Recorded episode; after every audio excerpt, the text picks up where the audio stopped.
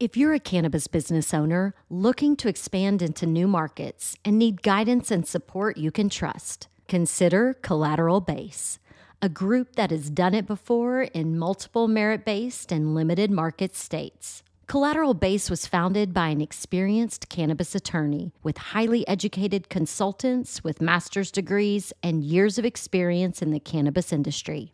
The Collateral Base team is confident they know cannabis licensing better than any of their peers. And I encourage you to see for yourself. It just takes one phone call. If you're ready to expand your cannabis business into new limited markets, contact Collateral Base today at three oh nine, three oh six, one oh nine five. That's three oh nine, three oh six, one oh nine five. Or visit collateral base dot com. Hey, music lovers. The Cannamom Show podcast, in collaboration with Lampkin Guitars, is giving away a custom-built, one-of-a-kind electric guitar built by Josh Lampkin. The solid one-piece hemp wood body includes a built-in glass bowl piece. Yeah, you heard me right. You can take a hit and then play a lick. Now's your chance to help the Cannamom Show crush cannabis stigma with your entry. Register for the hemp guitar giveaway online at lampkin guitars dot com. That's L A M K I N guitars dot com. The drawing will be part of a four twenty celebration at the Goods Dispensary in Somerville, Massachusetts, where the guitar is on display for the month of April. But don't worry, you don't have to live in Mass or be present to win.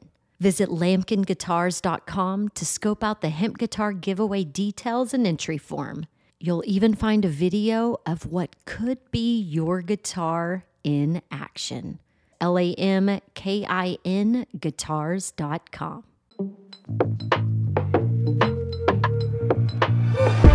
Everything is personal right here. Yeah, yeah. Everything is personal right here. Everything is personal right here. Len May, endo D N A, heat guaranteed when you press and the play.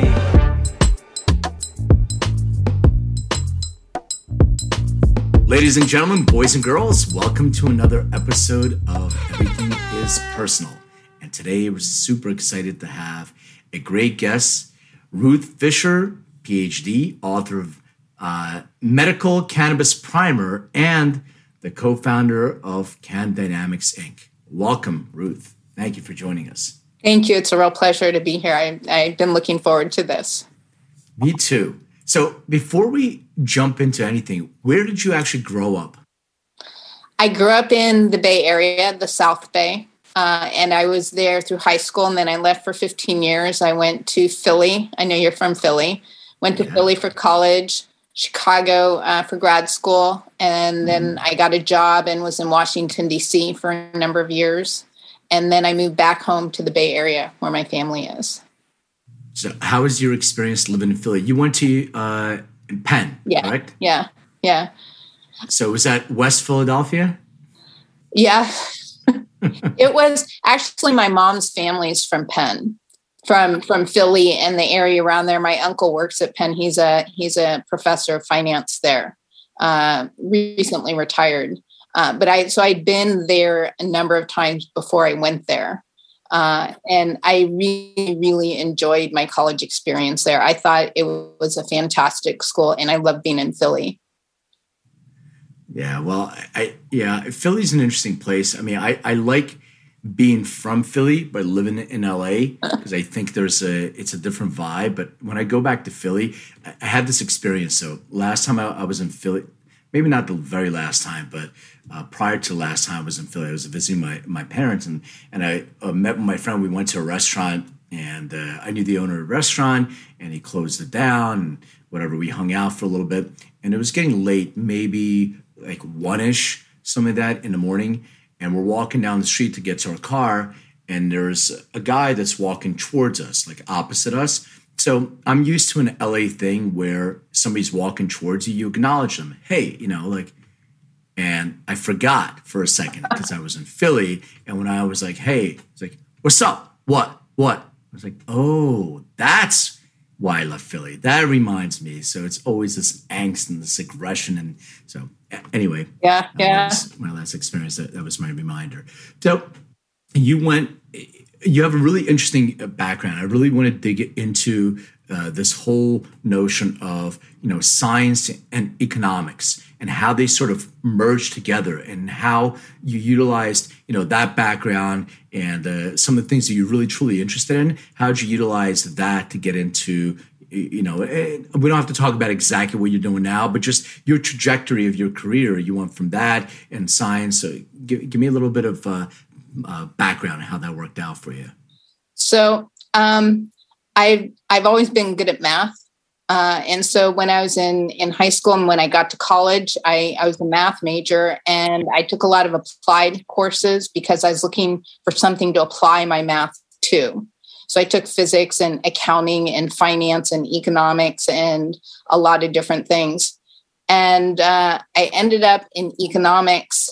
Uh, however, my dad is a private practice physician. I should probably start there. So I grew up in a medical household, and he's, while he's healthcare establishment, he was always his own person. He he passed away in two thousand five, so he's no no, no longer with us. Um, but he was my hero. He was my my idol. I worshipped him. He was my biggest fan and cheerleader. So he he had a very played a, a very large role in shaping my attitudes towards everything. Um, and when I was younger, I worshipped the healthcare industry. And I thought they were very altruistic and, and they did so many wonderful things. And I spent a lot of time, uh, I've, and I, since then, I spent a lot of time working in healthcare, in biotech, and especially healthcare technologies. Um, I, as I mentioned, I had a job uh, in Washington, D C. I was working in litigation support, where we provided expert testimony as to damages from intellectual property infringement and breach of contract. And I ended up working on a very large pharmaceutical case, a biotech case, and some other biotech cases as well. And I just, I've always felt very comfortable in the healthcare industry. And also, I've always had a, a huge fascination for knowledge, for how do you generate knowledge? How do you, you know, incentivize innovation? And how do you develop and commercialize that knowledge? And I spent a lot of I left thing is the late nineties, early two thousands. And here in Silicon Valley, it was in the center of the dot-com boom and just a ton of activity, uh, a lot of startups. Um, and because of what I had done, it was kind of natural for me to liaise into uh, intellectual property and intellectual property. I, I kind of got uh, earmarked in valuation. Um, and so it's kind of that, you know, helping companies understand how to create value, how to monetize what they're doing. Um, spent a lot of time doing that. And then at some point I became pretty disenchanted because while I loved the innovation part, it seemed like the industry had moved out of the lab and into the courtroom because, you know, as companies got more developed, and you see the same exact parallels with cannabis, is you have very small companies at the beginning and a whole lot of very small companies, and certain ones end up growing bigger. And now that they become established, they become very protective of their position. So there's a lot of litigation, and people who are involved in litigation are generally not happy. People who are involved in innovating are happy people. Um, and, and so I, I just enjoyed that more. I did. I, I worked with a company that was trying to create an eBay for patents. And I thought that, that was just a fantastic idea. And I, I've worked for a number of like really crazy different startups, number in um, healthcare uh, technology as well. And I've been fascinated by the whole digital uh, healthcare industry and how that's going to play out. But so just um, technology and innovation. And then somewhere along the lines, uh, when I was in graduate school, game theory was kind of fundamental to uh, what the way that I was taught a lot of things. Yeah, I was actually going to ask you uh, to define game theory really in in so, you know, the audience can all understand what the definition of what your definition of game theory is. Okay, so game theory is essentially strategic interaction. among people. So you're in a market and you can be doing your own thing and you can be the best person out there and you can have the best product, but no man is an island and you're going to be affected by what other people are doing. So if you're doing something fantastic, someone else is going to come in and copy you, or someone else is providing very similar products and they're going to take away your customers. So it's not enough to focus just on what you're doing. You need to understand what other people are doing and how what they're doing affects you. So then you need to anticipate all this. And, and we see a lot of this in strategic interaction going on. Um, for example, Google versus Apple uh, and, and whatnot. And so what I do is I tend to look at markets and I look at the different players. I call them players because to me, it's all a big game, and see, you know, how they interact to create outcomes in the market. And to the extent that, you know, the market isn't getting the right outcomes, how do we change the environment to get better outcomes? And perhaps one of the easiest things that everyone can relate to is the healthcare system. So you have you have the doctors, you have the patients, you have the big pharma, you have the insurance payers, you have everyone, and you need everyone there. And they're all interacting to create outcomes, which is patient well-being. And it, you know, might not be well-being, or, you know, but so you have these outcomes and, you know, are they good outcomes? Are we getting good outcomes? Are we getting a lot of wellness for the money that we're spending? And the answer is, is it's complicated. Well, that, that's why I wanted to kind of dive into, because uh, you brought up digital health and sort of, I think we have different measures of success, right? Because if I am paying for uh, medical, uh, for medical practitioner, I'm paying out of pocket, I'm using insurance, my goal is health and wellness. Like I want to have, uh, to optimize myself for the best version of myself they can be, but then that's not really reimbursable a lot of times, nor is the pharmaceutical industry. Do they do they even care that I am optimizing myself for my best health and wellness? Or do they really want me to get onto some sort of plan that they can continually sell me products? So it's it's interesting. Just wanted to get, get your thoughts on that. You're you're exactly exactly uh, addressing the big issues here. And that's that when we're playing this game, we're all entering the market and we're each coming from our own particular perspective and we each have our own agenda. So what I'm trying to do is not the same thing that you're trying to do. And it's not like we're all coming together to do the same thing and create, we haven't all agreed what's the right outcome, because what I'm trying to do is different from what you're trying to do. And the problem, the big problem here, is that what I'm trying to do is completely what you're trying to do. And that's that when you and I try and interact together, we're not harmonized. And so we're ending up clashing and spending a lot more money to get poorer outcomes than we could all get if our actions were more harmonized. But there's no one out there in the system who's trying to like be the referee or be the adult in the room and say, okay, well, we've all decided this is what we want to do, because that's just not the way the market works. It's an independent market where you have individuals coming together to decide to participate or not. Is there a system that exists somewhere that say, okay, this is a really interesting model, and if we were able to implement this model here, this is the way I would like to implement the model because it, it's, it works. Uh, Is it is it the Canadian healthcare system? Is that a good model to replicate, where you know you, you have coverage and you have support, but you have you may have mediocre healthcare unless you pay for it to get the you know upper echelon. So you still have you still have this class system in healthcare. So I was just wondering, maybe somewhere in the, the Scandinavian countries, they have some good models, because that's that's the one thing that we always struggle in. You know, the, the name of the show is Everything Is Personal. Well, we we talk about personalization all the time, and you're absolutely right. Your outcome and your goals are different than mine. So how can we customize something for for an individual uh, based on my own needs, and then and then plug it into the current system that we have? Is that even possible? It's so, in my opinion, um, no, Canada's not doing it right, and Europe's not doing it right.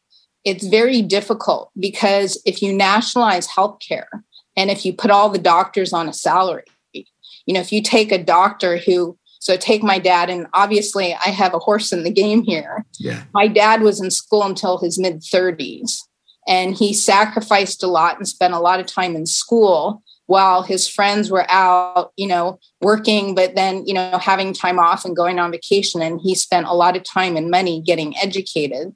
And then he comes out and he needs to pay off his loans. And he needs to, you know, pay for, you know, his his his rent and everything. And um, in order to be incentivized to uh, provide, let's see, how do I say this? I kind of got off on the wrong track here. If so, if you take someone like that and you say, well, we're going to pay you seventy-five thousand dollars, and I'm just pulling a number out of the air, we're going to pay you seventy-five thousand dollars, and you get that no matter what happens, then you don't, you have no, you're not compelled as much to have the best interests of your patients at heart. If, so it's not a meritocracy really. Mm-hmm. And you have to have a meritocracy to succeed, in my opinion.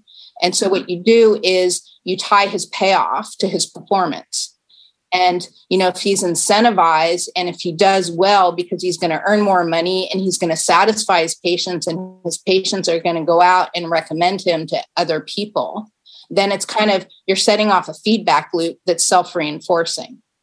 If the system is such that you're going to get patients no matter what you do, because, you know, there's only so many doctors in the system, then you're not going to get that same type of feedback loop. And at the same time, if you put, and this is one of the hot button issues of our day, if you put price controls on pharmaceuticals, then, you know, it costs now, now part of the problem is the F D A approval process, but it costs a billion dollars or more to bring a drug to market. And, you know, if you say, well, you're only allowed to charge ten dollars, well, how are they going to recover their costs? They're not going to be willing. And this is, this is the problem that you see in cannabis. And I'm a huge advocate of whole plant cannabis, but you can't patent whole plant cannabis. So no one can get a patent on it. It can't be done to establish that their product works. And even if, so if they were to spend, you know, the million or the, the billions of dollars it takes to get their product to market, and if it works, someone else is going to copy the same plant and they're going to free ride and be able to offer the same product without having had to pay for all the research. So there's a lot of things out there that, that sound wonderful and they sound like they should work and everyone would be happy. And the problem is, is a lot of things just don't work that way. And yeah. it's, when it's expensive to bring a product to market, then you can't expect to have it freely available for low prices. Yeah, no, I, I agree with you. And I, I, know, I want to dive into the cannabis part in a, a minute or so. But I, I want to go back to what you were saying, because I, I think you're onto something. Uh, and I want to see where this, this little gap is on incentive, right? So what you're saying is you're creating an incentivized program of compensation based on measure of success. Where I think yes. we we fail is the measure of success is different. So if you're doing customer satisfaction, so the customer satisfaction, if if somebody is sick or somebody has a pain, let's let's say my ankle hurts, and you go into a doctor and a doctor gives you a shot in your ankle, your ankle no longer hurts. So you can say, oh, you know, five stars, this doctor did exactly what I want them to do, is stop my pain. But they haven't really addressed the root cause of my pain. So now I have to come in next week again to get another shot and continue to do so on an ongoing basis. So I don't know how to, and I'm just asking because I have no idea. I don't know how to structure an incentive uh, program where it makes sense, because everybody's measure of success is different.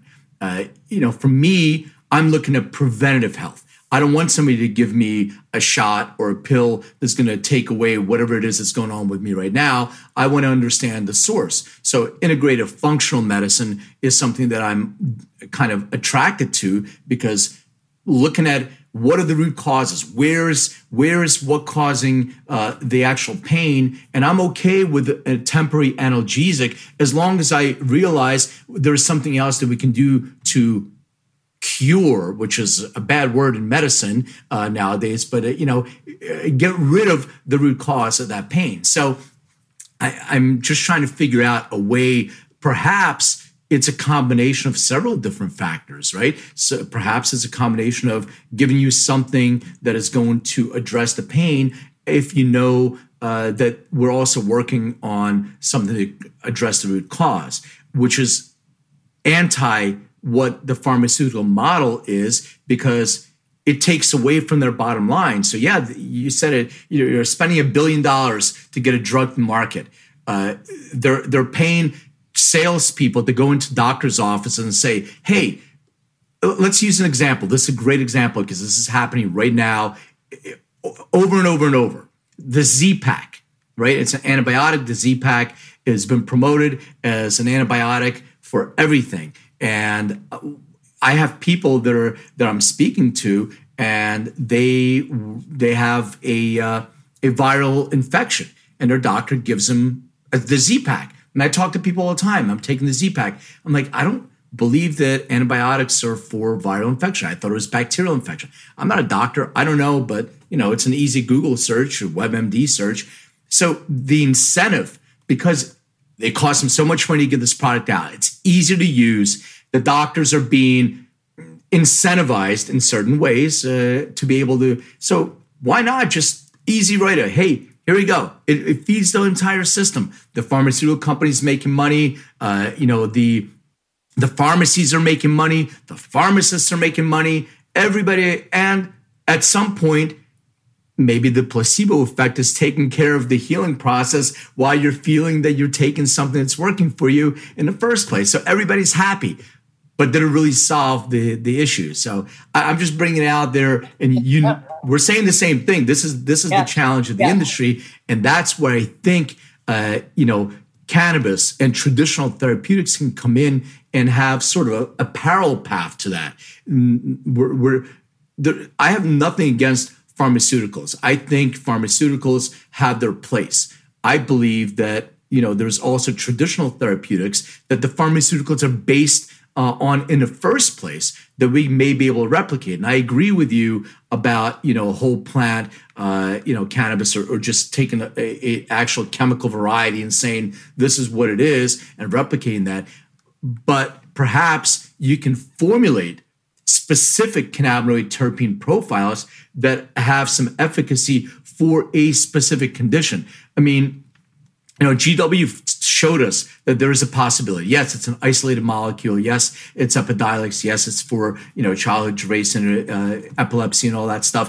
But what if you combine that with a, a couple different ingredients? Maybe it's four ingredients instead of just one, and uh, sort of start looking at, you know, formulations that are extractive formulation or more specific. Maybe that that's an, a way to go. So I'm just putting it out there that trying to solve the healthcare challenge. Uh, maybe that's something we can do together.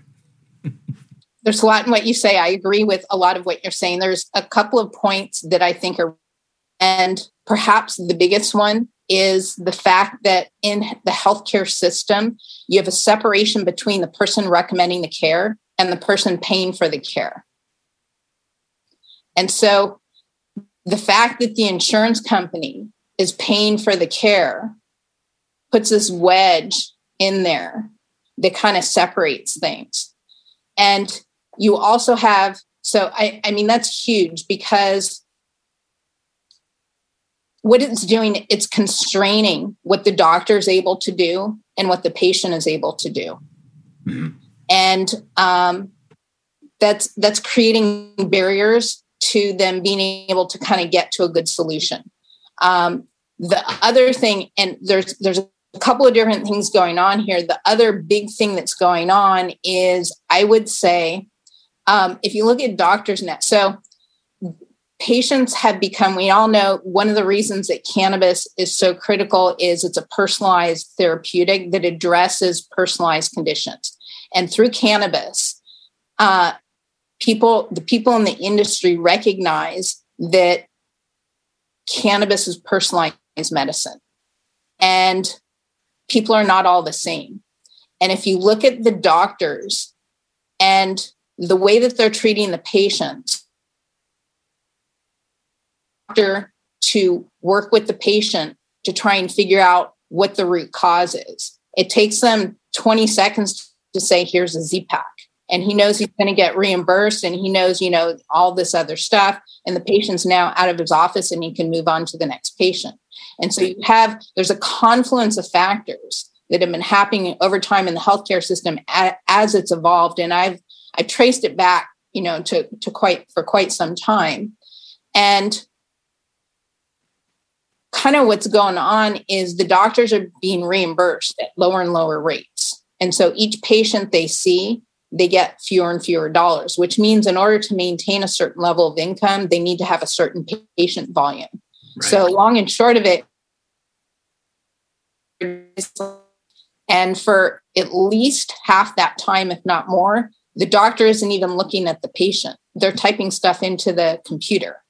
And, you know, it's really, and I know because I've had my share of problems, knock on wood, very difficult to try and figure out what that root cause is that you said, you know, well, you're only treating the pain, but not getting down to it. And I think there's another thing that, that people, many people, t- most people, I would say, don't understand is doctors know very little, relatively speaking. And so you come away and a patient, he was an eye doctor, and a patient would call up and say, you know, my eye is red. Can you call in a prescription? And he would say to me, have them come in for an office visit. And so I would say, you know, the doctor would really like to see you. Could you come in? And they would say, no, just call in the appointment. You know, I mean, just call in the prescription. And, you know, I would be conveying this to my dad and he would look at me. He's like, okay, a red eye can be anything from allergies to a brain tumor. And if I prescribe a prescription and it turns out to be a brain tumor, I'm liable. And that's a huge issue. And so, you know, you come in and you have a, could be a million than the time it's going to take to get to the root cause when it could be really, really difficult. Or does he just want to prescribe the opiate, which is a whole lot easier and it works within the yeah. system. Exactly. I, yeah, I, you hit the nail on the head. Exactly it. And I think that sometimes it's easier if you if you go back and say, okay, what's what's the one thing I can do for the patient because they don't have time that's going to cause them the least amount of harm? I can get them some eye drops. They're not going to really cause a lot of harm. It may not. It it's definitely not going to help the tumor, but it may help the the one thing. So if that doesn't work, at least I didn't harm them in any way. And that's what opioids were supposed to be in the beginning. Yeah, and we realized yeah. that it's not. And I, I know there's so many.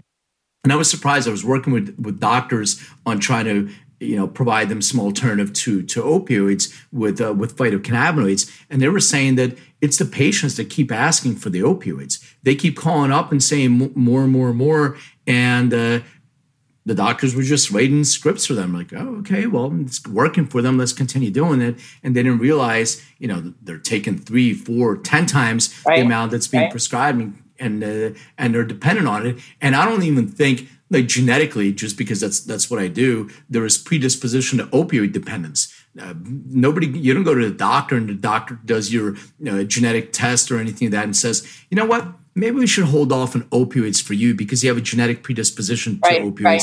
Maybe we should skip that and try something else. That doesn't even happen because, as you said, the reimbursement isn't there. They're not. You're not going to get the money. It's not. It takes too long. Uh, there's all these different things with the insurance companies. So, it's, you know, different different parties have different incentive. You're you're absolutely right about that. So, you know, let me stop you there for a second. There's a really interesting perverse issue here, and that's that you've heard of value-based care, and a lot of people out there say, well, that's the way to go. You know, you try and and you know solve the problem at the lowest price and that you're paying for, for solving the problem or for doing what the patient wants. And in most value-based care systems, you have patients rating the doctors. And if the patients rate doctors higher, then they get better bonuses or payment schemes or whatever. And if they rate them lower, then the doctors are penalized. Well, in a lot of cases, and I've read this, the doctors, uh, the patients come in and they want a prescription. And if the doctor tries to say, well, that's not really the right medication for you, the patient's going to slam the doctor on their patient, and the doctor's going to get penalized. So again, what is his incentive to do? To do the right thing for the patient who doesn't really appreciate that, mm-hmm. and, and to risk, you know, not getting uh, as much money as he normally would, or to just mm-hmm. give the prescription, which is quick and easy and everyone's happy. Yeah, I mean, exactly. It, it's the doctor's values should always be, if you if you're really talking doctors that are at a medical school, they're not jaded by the system. They're always going to say, you know what? Our goal is to heal the patient. Whatever we can do to heal the patient. The patient doesn't know what they want, and I don't care if they rate me bad because I didn't give them something that's, that may not be right for them. I'm going to go and I'm going to prescribe and recommend and do whatever I can to help them heal because I know this is what I'm supposed to be doing. But I think as they get deeper into the system, they start getting jaded, uh, like you said, because there's different kind of uh, you know incentives working there. Right. Uh, yeah. Not- There's another really, really interesting issue here. And, and that's the fact that in, in, in America, especially, the doctors, they take an oath to do no harm. Right. And they take it very seriously. And this is, I mean, this is a huge issue. If you talk to doctors, the risk profile, the risk that the doctors are willing to assume for the patient is much less than what the patient is willing to do. Now, my brother, I came to cannabis because my brother has multiple sclerosis. That was my next question, by the way. Yes. So you already beat yes. me to it. Yes. And and this was a very, very interesting issue. So my brother ended up on his own and he found cannabis. Actually, one of his doctors had recommended to him, I, he, he gets really, really bad pain. And one of his doctors had said, you know, I think cannabis might help, but I can't give you any guidance.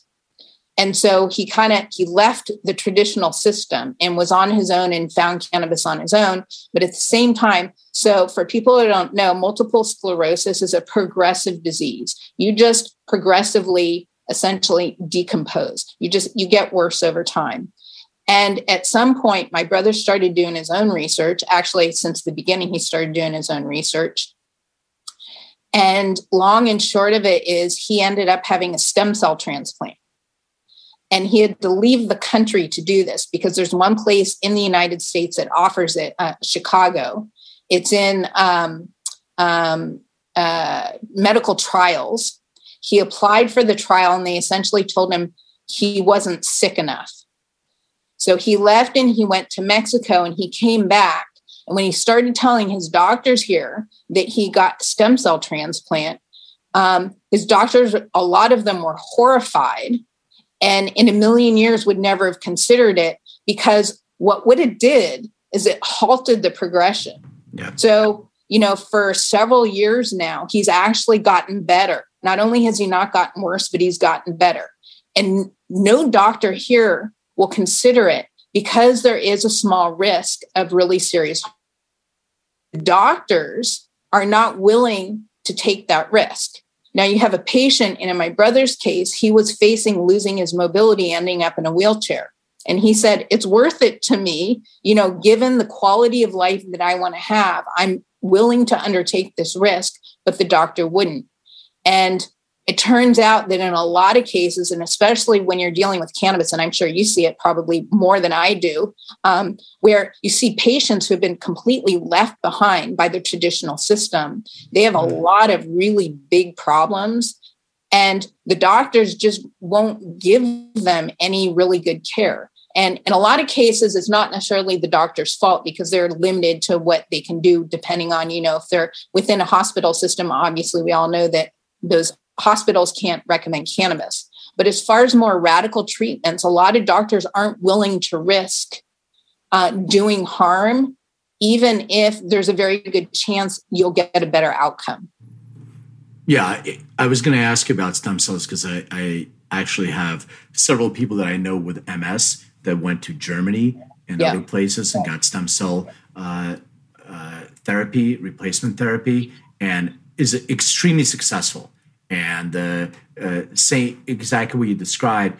I, I think, and and I'm I'm doing research on stem cells now, and uh, uh, Tony Robbins has his book called Uh, Life Force, and he talks about Robert Harari and the, the stem cell work that they're doing there, and, and some of the work they're doing with placenta stem cells, which actually creates sort of a blank canvas stem cell.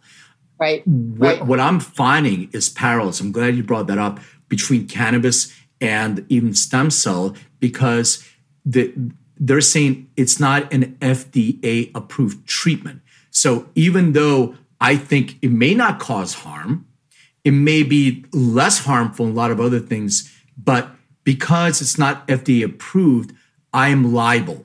And my liability, my livelihood is based on my insurance. So if, if something happens, my insurance is going to go through the roof. I won't be able to afford my practice or treat people. I rather err. And if somebody does, if, if something happens with an F D A approved drug, at least I have that as a defensible position. It's an F D A approved, went through clinical trials. Here's the, the drug. But if I'm uh, suggesting something else, then I have that liability. And we, we used to see, I used to work with a lot of cancer patients, still here and there. And uh, unfortunately, they used to come as the last resort.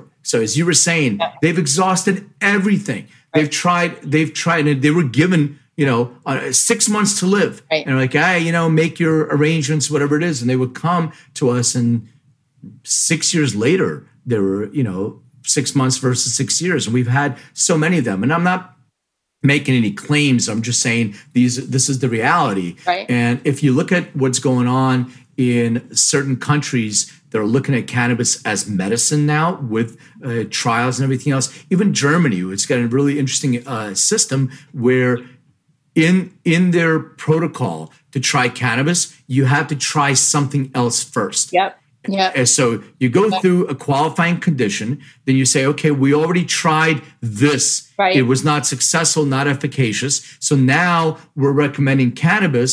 And then they press a button, and insurance uh, can then give you, a, you know, pre-qualified approval that they'll cover cannabis because it's a pre-existing condition. You've tried something else, you know. At least it's one, not like this is the last resort right, here. Right. Uh, but still, you know, it really should be considered as one of the one of the options. And I, I really think, going back to what you were saying, you know, until we get to a point where we can start saying, yes, okay, there is a cultivar, there's a chemical variety, you know, it, it's it's sort of like a supplement. There's so many different components to it. We don't know. We know it works for many different things, but we don't know which combination of those right. things works. Right. Like uh, D- David Miri, Doctor Uh, Detti in Israel, that what he was doing with the Petri dish uh, kind of uh, experiments. And he sees, you know, this is working for this person. This is not working for. So if, if we can even get a small constituent, say, you know, for these symptomatic conditions or these diseases, it seems to me that this combination is more efficacious. At the very least, we can get past that and have it as medicine. I, I don't know if the F D A is even prepared to start looking at that, especially as a Schedule One. At least, you know, I, I'm I'm for like let's let's deschedule it altogether. But at the very least, baby steps. Let's reschedule it so we can have real clinical research. Uh, because we know what the observational research is. We we know what the feedback is from, from patients. It's been documented fairly well. But I think I read somewhere, or you were talking on a, on a program, and you, and you were saying something about, well, yeah, great that we have, you know, all this uh, feedback. But when we talk about research, that's what it means. It's like a real clinical Uh, you know, a real clinical study that is going to be, you know, all three phases, very similar to what they're doing with the M D M A now uh, for, yeah. you know, for depression and, and P T S D. Can we go through that? And I think, yes, the door is open to doing that, but I don't know if the current administration cares enough to even reschedule it to uh, something that we can use in, in his uh, in his uh, you know clinical trials. Yeah, yeah. I have I have two different comments on what you've just said. One is, I think the medical industry uh, fails to recognize that when you're talking about healthcare, and I'm not trying to minimize the value of people's health or well-being or whatever, but when you're looking at people in the healthcare system and looking and people looking to use cannabis, there's two different groups of people in the system, and it's not a clean divide. But it's people who are dealing with really serious issues like cancer. And there's other people who are dealing with issues that are not really serious. Now, they might be difficult, but they're not serious, like pain. And to give someone a drug like cannabis that might have some, you know, other issues when they're trying to deal with pain is a very different issue than try- dealing with someone with, say, cancer uh, or epilepsy or whatever, where you really don't want to mess around.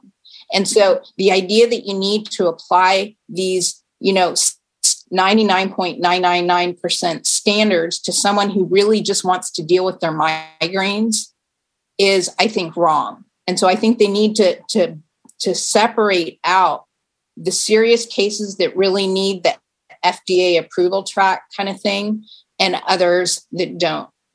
And the other issue that I would like to address that I've seen is that, you know, in the healthcare doc, that you really want to know what's going on with the medications before recommending them to patients.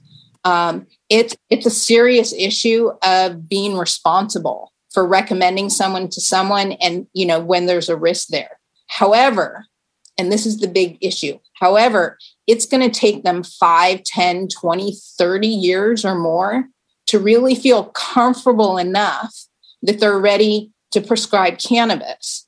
And in the meantime, what are all the people who are suffering now supposed to do until the doctors feel comfortable with that risk? And that's the issue I have. And again, especially after seeing how my brother has been treated by the system.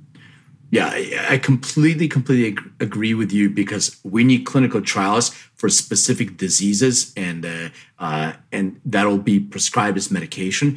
But I think there's other classifications that the F D A can apply. There's medical food products, for instance. Yes. Yes. And, and, and if that's the case, we have a constituents of different products that the F D A just approves for that symptomatic condition. It's not talking about, you know, a cure or something, uh, you know, as serious as cancer.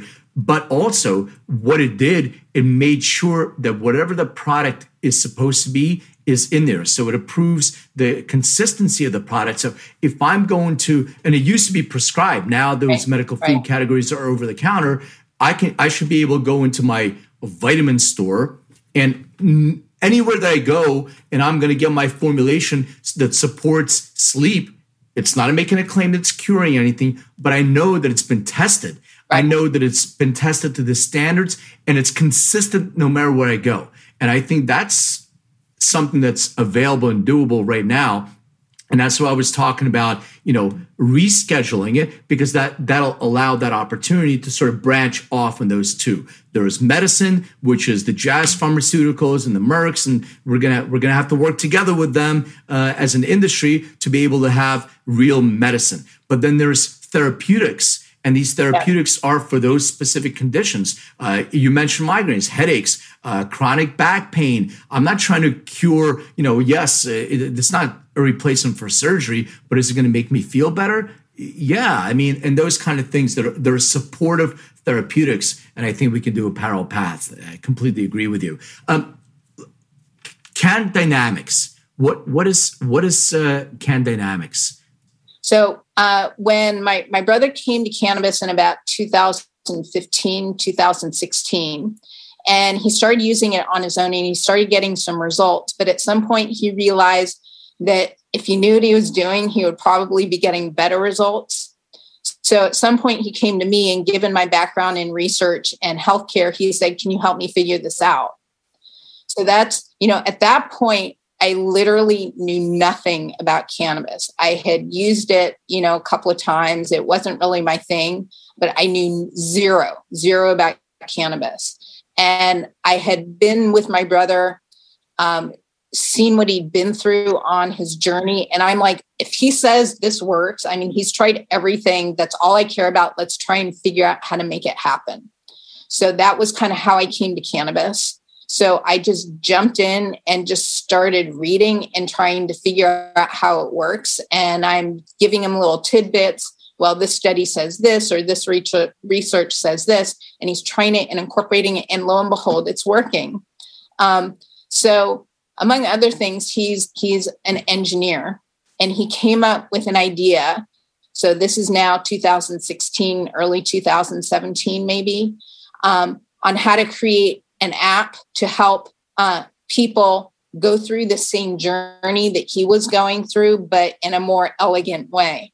Um, so it's essentially, you're seeing these now out there now, these tracking apps. Um, but we came up with an idea for a tracking app at the time, and the industry is still very young. And, and granted, it had evolved to that point, um, but it was still very young. We spent a lot of time. I spent a lot of time doing research on figuring out how to design algorithms to match plant products to people based on the particular issues they have. Uh, did the research, put the research together, design algorithms. And my brother was doing the back-end system on the data uh, and the G U Is, the design for the user interface and whatnot. Um, we, at that time, um, as I said, we had done a lot of research and put it together. And my dad, my brother said, uh, you know, we have such amazing research that people can use. We should put this out in a book. So we released the Medical Cannabis Primer. And so that reflects the information that we had gathered to do this technology. Um, but at that time, what we needed, uh, what we needed in order to be able to do the tracking effectively, the industry still hadn't gotten there yet. So we were really ahead of the curve.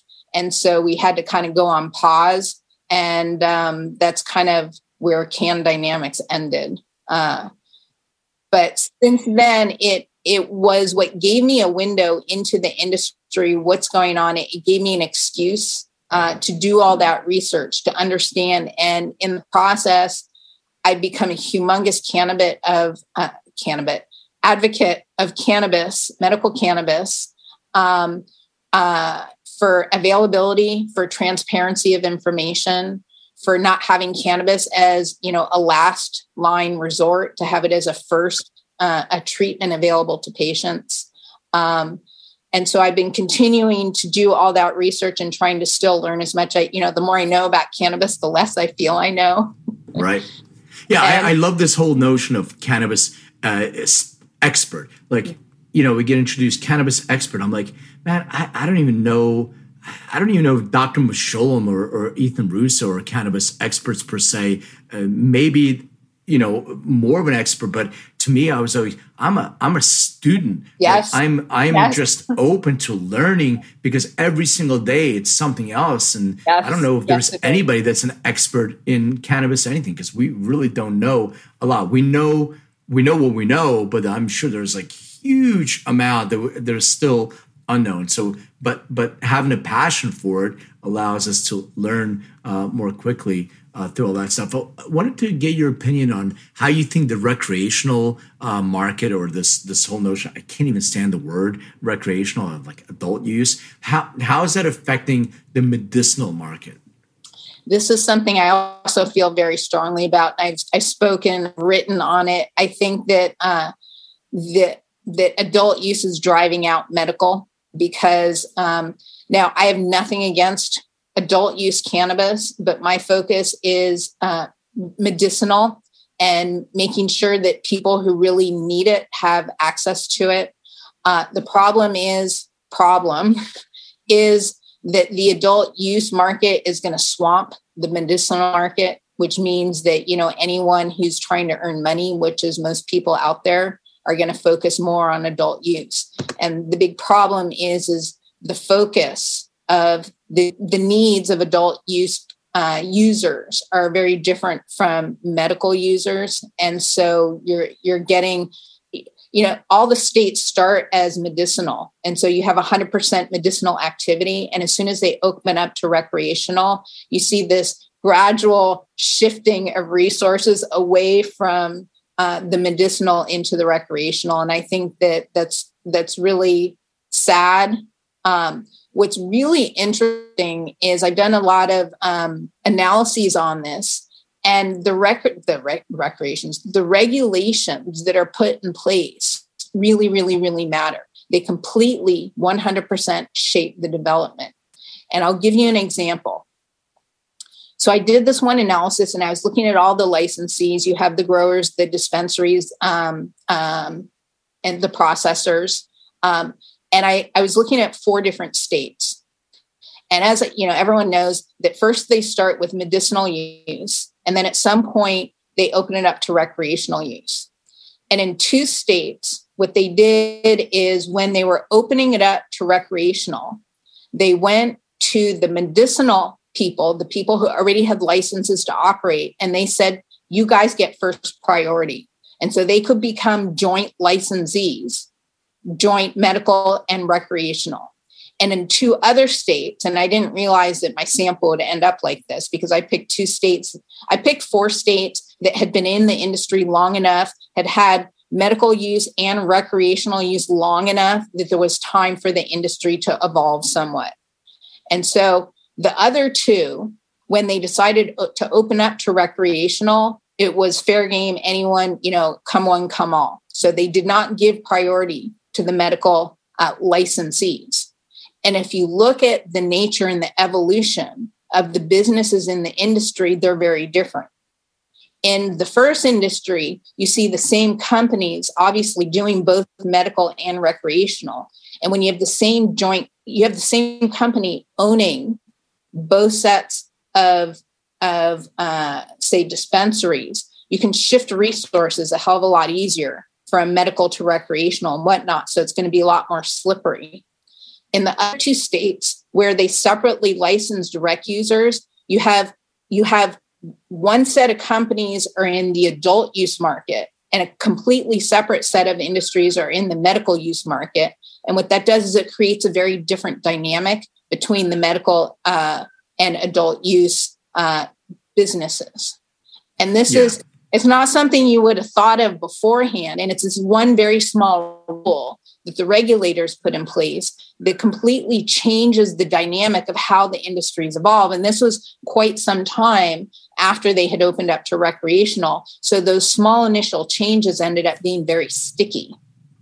Yeah, no, it makes total sense because even at, like in California, uh, you know, obviously started as a as a medical and became a, a adult use recreational state.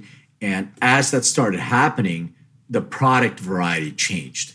So you have a tremendous amount of, uh, you know, higher T H C products, flower, obviously, but flower is, is fine. But you have concentrates and you have every single type of concentrate. And what's been happening, I mean, one of the reasons why we do our endo D N A test is one of the, one of the challenges is that people have an adverse event.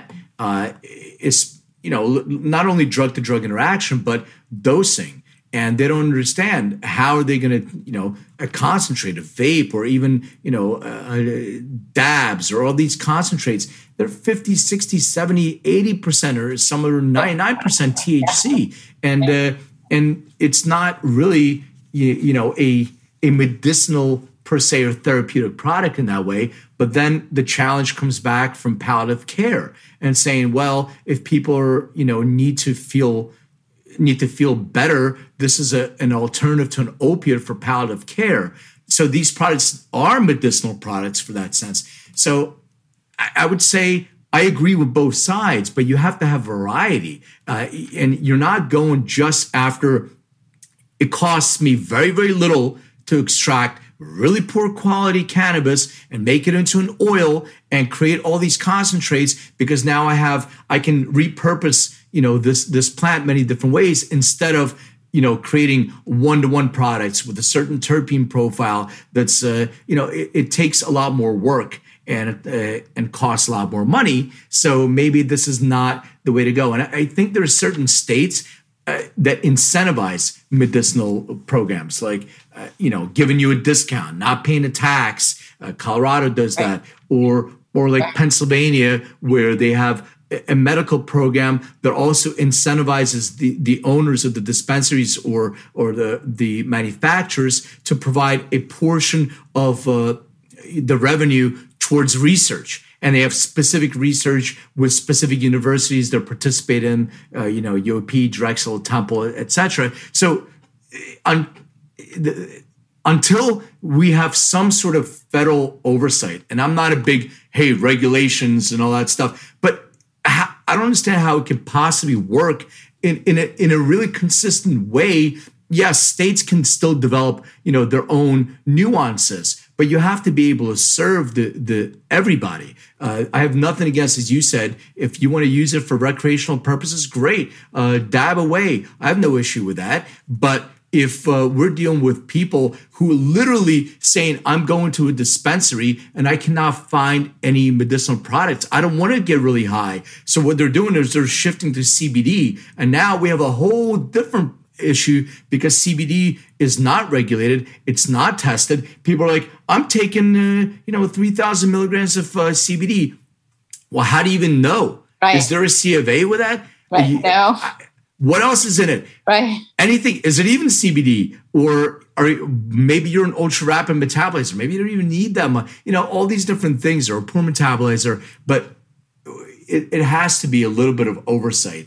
And I'm not sure how we're going to get there, uh, even though the current administration keeps talking about we believe in, you know, releasing prisoners and all that stuff. But at the very least, make a move towards regulating all these things at a very high level. So at the very least, people who really need a therapeutic, uh, you know, cannabinoid uh, formulation of some sort, they can go into a dispensary and buy it just as the person's going to go buy, you know, his diamonds or his uh, uh, his dabs or, or her dabs, et cetera, uh, or edibles. If they want a thousand milligram uh, edible, great, have that variety available. That's up to them. Uh, if they want a beverage, great. But if somebody wants a, you know, a product that is, uh, you know, one to one or fifteen to one and has terpenes in it, have it as readily available as the other one. And that's what I think is going to be fair for for uh, for the people. But it, it has to be some incentive, even on the state levels when they're shifting these programs. California, when they had their medical uh, program, which which. had all kinds of uh, challenges too. But when they went rec, uh, basically that market started shifting and dried up really quick. And then you you really don't have the type of variety of products, even though we have everything here. Right. And when I travel around the country, we're super spoiled. I mean, like, wow, right. You, right. you don't have what? Yeah. But but really it's becoming less and less and less because it's really less profitable, I guess, at the right. end of the day. Right. Well, in addition to the products, I, education is so important. And I've been watching that. That's an area that's close to my heart. And it's particularly difficult for people in the industry to monetize providing education. And, you know, I've been trying to figure out how to do that. You need, you need to have some sort of tax break or something. There's an economic concept that goes way back when called resale price maintenance.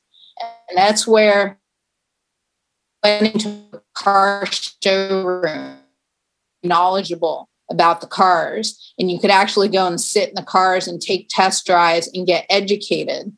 That type of model doesn't work if you can go online and buy the same discount. You have to pay for the showroom and pay to educate the salespeople. And so if you establish a, mi- a, a minimum price, so, you know, so suppose a car, you know, you could sell it for twenty-five thousand dollars, but you need to charge extra for the showroom. So you say, well, you can't charge below thirty thousand dollars. And that gives the showroom a margin of five thousand dollars to use to pay for the showroom and to educate one thousand dollars. And they can get the services that you're providing value to the customers. It's it's information that they want and they need, but they can't pay for it, you know, if someone's going to undercut them. So it was this model where they en- enabled a buffer, but that was determined to be uh, price fixing or, or collusion, and it was determined yeah. to be illegal. So we don't have that anymore. But you need some system that guarantees a buffer. Now, one of the things that would do it would be tax breaks. And, you know, to have much lower tax break, tax rates for medical than recreational. And what I've seen is, you know, they'll forego, say, sales tax, but the excise taxes are still really hefty. And I mean, it's not enough. It's not nearly enough. And and so the customers will just go and buy it from rec, and and you end up shaving, and it just, it doesn't work. And you have independent people, say an independent consultant, who can provide the information, but how did they get paid? Because no one wants to pay them. Because when you go into a pharmacy and get that information from the pharmacist, they're getting paid, say, from the drug company, you know? And, and so the same type of model that works in the traditional healthcare system isn't working in cannabis, and they really need to figure that out. Well, it can. You just hit, this is the model. You just said the model. Why do we have, and by the way, I used to have a bunch of dispensaries, and I, I respect uh, budtenders, but why do we have in this industry a, a budtender instead of a, some sort of pharmacist that is making a suggestion, that understands that you're, you may be taking other prescription medication? Uh, There's no other. This is this is the gap in the industry that's keeping us sort of in the dark ages. We have to get to the exactly what you just said.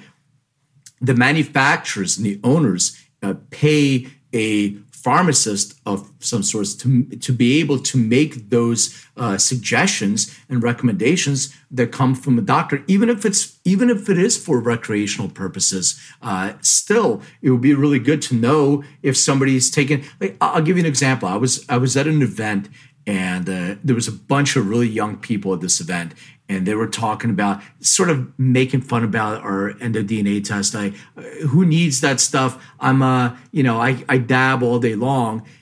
I'm like, okay, fine. You know, it's not enough for you. And I was talking to uh, somebody else next to the person that started saying that, and we were talking about edibles.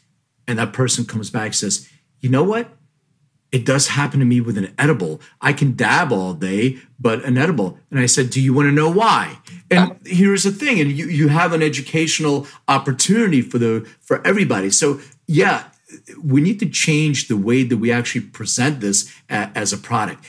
Yes, it, you know, you, you don't have pharmacists in G N C uh, because you're creating, you're pro- providing a supplement, but there is no, there's no euphoric. Uh, maybe there's some in some uh, sort of supplements, but you're you're not getting high off of uh, you know a, your vitamin D or your your men's uh, you know over fifty supplement formulation or some of that. So having a some sort of healthcare professional participate in this process, I think, will help us kind of lift uh, the entire industry out of out of the dark ages. Because if we can if we continue to do it this way, I just don't think there's uh, there's room for us to grow uh, as a real, true uh, therapeutic industry. Now, the problem there are conflict of interest laws, and I've looked into this, and the doctors aren't allowed to get paid by, you know, the product companies.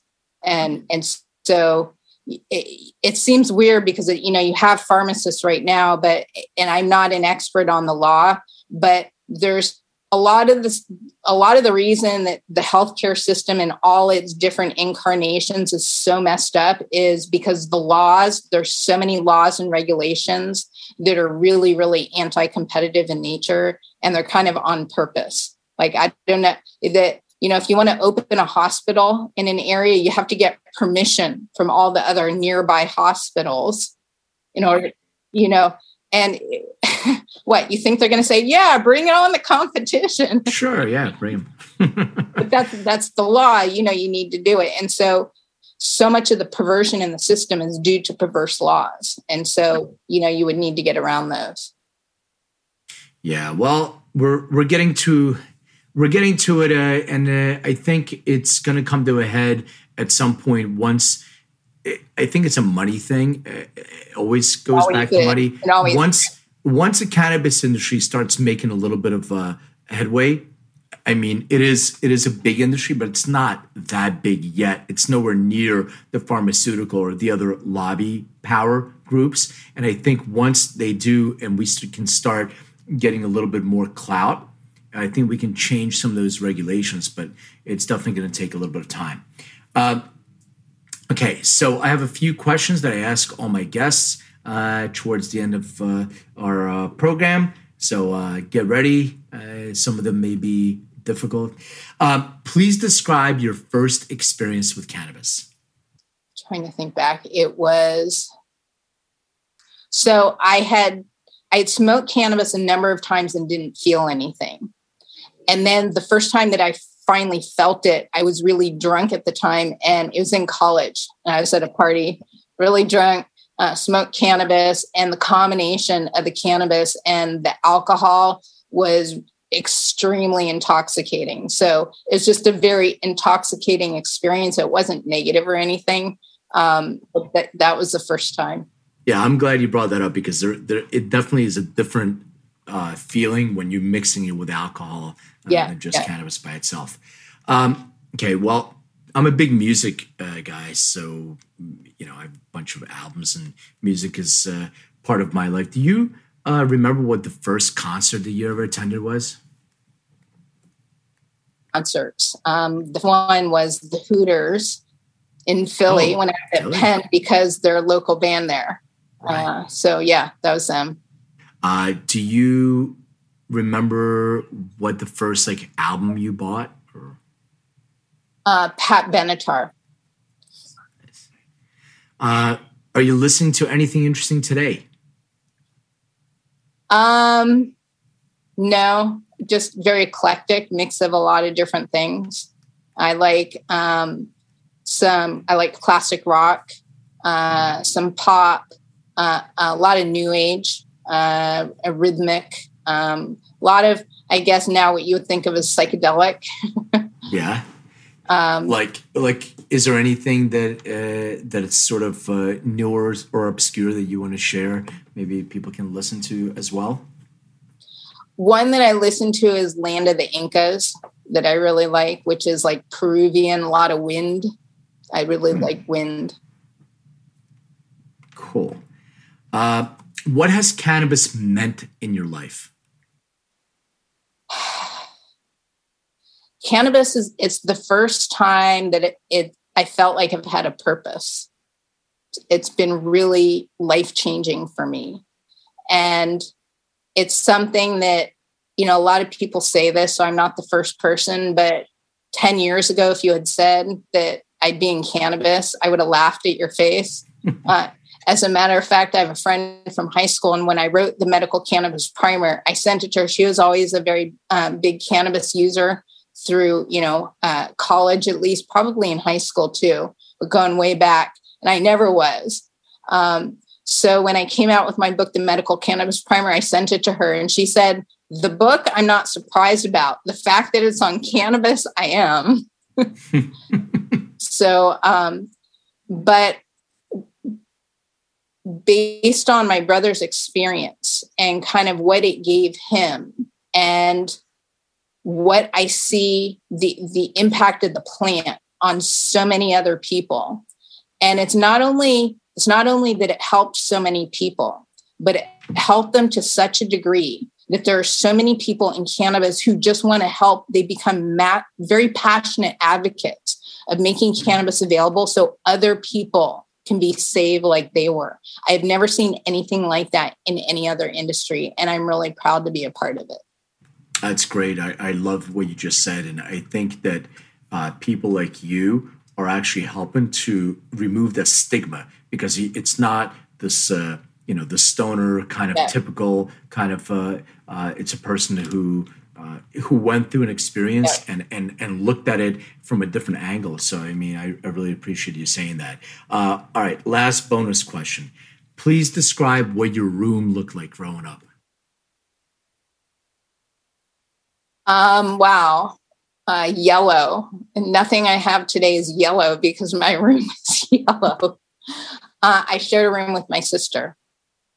Um, and we had a small T V and two dressers and two closets and two beds. And um, what can I say? It was a girl's room. no, no posters or anything on the walls of any... Uh, At some know. point we had, now this is the eighties, seventies, seventies. We had a big rainbow painted across uh, the ceiling. Um, and we had this little really cool stuffed hot air balloon kind of hanging down. Um, so that was nice. Cool. That's awesome. Um, Ruth, I wanted to thank you so much. Where can people uh, contact you uh, on social media or website, or uh, share your contact details? I'm on, on LinkedIn, Ruth Fisher. Um, you can find me at the Medical Cannabis Primer. Um, and you can contact me through, well, I guess on my contact details on LinkedIn. I don't have really, uh, I'm not a big fan of social media other than LinkedIn. So that's about it. Cool. Well, thank you so much. I really appreciate you being on. It's been a real pleasure. Real great conversation.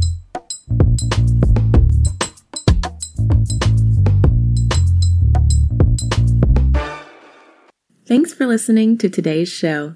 To check out more great cannabis podcasts, go to podconnects dot com. Here's a preview of one of our other shows. Infused, a cannabis talk show, is a one-of-a-kind look inside the cannabis industry. Meet the amazing people who make cannabis businesses bloom as they join host Nick with Francesca and Mike for creative cannabis conversations. Get an honest look at the business of cannabis, including trends, best and worst practices, products, education, and advocacy. Whether you're canna curious or running a cannabis, Infused has canna conversations that count. Infused is available on YouTube and is now streaming as part of the PodConnects network.